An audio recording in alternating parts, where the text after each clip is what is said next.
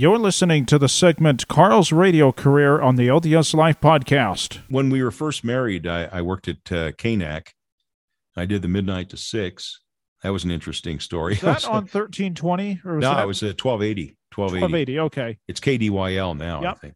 Well, it's KZNN, but yeah. Oh, is that what it is? Yeah, KZNN. They've changed yep. again.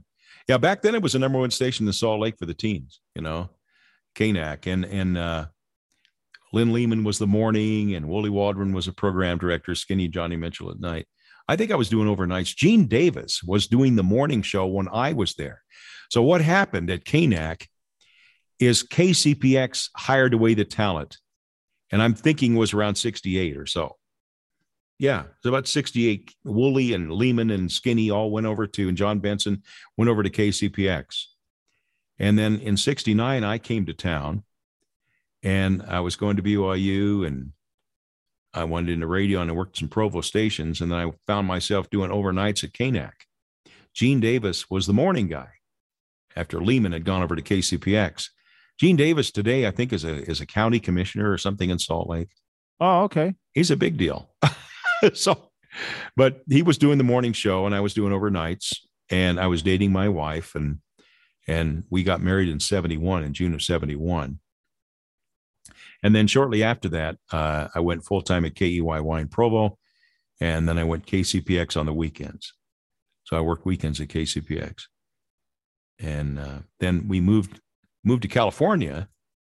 And I was at a couple of markets there: Santa Maria, San Bernardino. Went to Denver, came down to Phoenix. I went. I ran around like a gypsy, like a madman. You know, every three months I had a different job, or six yep. months or something. Yeah. Up to Fresno, and then I went up to Portland, and then I came down to Salt Lake and did the morning show on KRSP, Dr. Carl in the morning, which would have been 70, uh, late 75, December of 75. And I left there in 77. And I eventually went to KCPX again. And there was a lot of stuff that went on in between. You went, why did I change jobs so much? Well, you got fired at some. Yeah. And I quit at others, you know, trying to make more money or one thing or another. And there's a lot of politics in radio um, it's not that you're not good it's just that they don't like you or maybe you don't like they don't like something about you or whatever. They'll put up with you you know they'll put up with you even if you're not good on the air if you have nice diplomatic skills. And i don't know if i always possessed them. Well i actually so, have a friend who told me if you if you've worked in radio and didn't get fired at least three or four times you're not doing something right. Yeah i don't know it, it, it, it's too bad because the best stations on the dial, Wooly Waldron, KCPX, that was dominant. He did not believe in that circus routine. I worked for Wooly three times and I was, you know, going in pursuit of different jobs. But he was probably one of the best program directors I ever had because he didn't go around firing people he let them be themselves and within within parameters you know you're going to have limits as to what you're going to do on the air. You don't want to misrepresent the station. And uh, i worked for him late 78 and he actually offered me the morning job. And i didn't take it because i wanted to go to provo and put a station on the air. I was half engineer. So i put uh, 94.9 on the air which was uh, krmq at the time. Oh. And went up on uh, up on lake mountain. We had the transmitter up there. And then I went, we went to San Diego after that and were there six months and got drawn back to Salt Lake for KLCY, which was Call FM. They were changing into a AC on their FM and worked there a couple of years and program director change, which sent me out the door.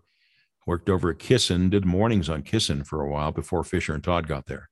Mm-hmm. And then I went over to K Light, which was 93.3 and was doing the Love Light in the evening I did the mornings at first and the love light. Then we went up to Idaho. We we were basically in between this. I would get I got fired at Classy when the program director left. We couldn't afford the mortgage payments at our house in West Jordan. We eventually ended up losing the house because I couldn't recover the mortgage payments. Couldn't oh. get caught up. So we moved to Rexburg and we were there a year and then moved down to Blackfoot and we were there 30 years. KLCE in Blackfoot was probably the best job I ever had. Uh, Jim Burgoyne is one of the finest men you'll ever meet. As far, you know, he's a good man, principled, and he also believes in the longevity concept for his employees. He doesn't go around firing people.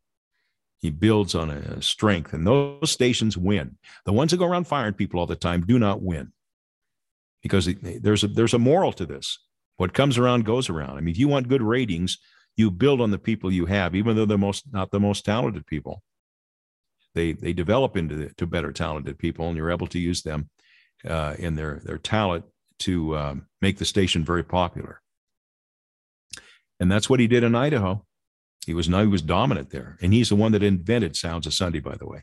Yeah, so we're going to get into that in just yeah. a few minutes. Sorry, radio audience, but there's a lot to cover, and I think this conversation is worth having, especially for the younger generation, to know what we dealt with as kids. Although Carl's much older than me, but um, how did you support yourself? Because there is not a lot of money in radio unless you're, you're right. a morning guy. You're right. or if you're a Rush Limbaugh or something. How did you support yourself with seven well, kids? That's I well, I was uh I was also the chief engineer. They made me the chief engineer at KLC. Jim Burgoyne did, and it gave me a little pay increase, but not a lot. My wife worked at the homestead uh, right there, was a bakery, and that's when after our baby boy was in kindergarten and so that helped. And I did a lot of dances. I DJ'd a lot of dances. I went to stake centers and high schools and took the speakers out and played dances. And so I'd make a couple hundred bucks doing that each night, which mm-hmm. helped a lot.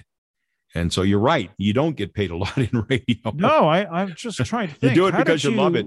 If you didn't love it so much, they'd have to pay you more. I guess that's it. Uh, I, I'm just imagining now it was probably easier back in the 80s, 70s, but I just I don't think you could do it today on one income as a DJ, unless I don't think you could. Could you? Well, it depends on. I don't know. I don't know what they're paid today. I there's a lot of factors. I mean, you look at nothing you could do on one income today. It just seems like everybody has to work two jobs anymore. It's not just radio. Yeah. Now, if you're a big star, like uh, like Danny Kramer at KSL or something. Oh yeah. Huh? Yep. Yeah. Those guys made pretty good money. They paid him well. Our morning guy was paid pretty darn good at KLCE.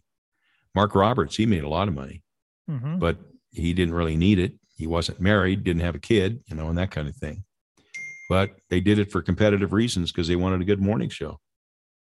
And yeah, I guess I didn't qualify as a good morning guy. I am just know. picturing, even though back in the 70s, 80s, you probably had a, I'm just imagining you probably had a very low income house and yeah, yeah. And Idaho is a lot cheaper. And... Idaho is way cheaper than Utah. Um, uh-huh. I think you'd pay two thirds the price for a house in Idaho that you'd pay for the same thing. Just, okay, so yeah, what was your average dinner like? You probably uh, did, were you eating canned food or it's a limited amount of income? You didn't have a whole lot. Oh, of... we just just modest, you know. Who knows? My my wife would make casseroles and and nothing extravagant. Once in a while, we go to McDonald's, not very often. You know, we're just yeah. a middle income family. I don't think we were poor exactly, but we weren't exactly wealthy. You probably weren't sure. drinking four glasses of milk a day or something like that with your income, unless you knew a dairy farmer that would give you milk. Right.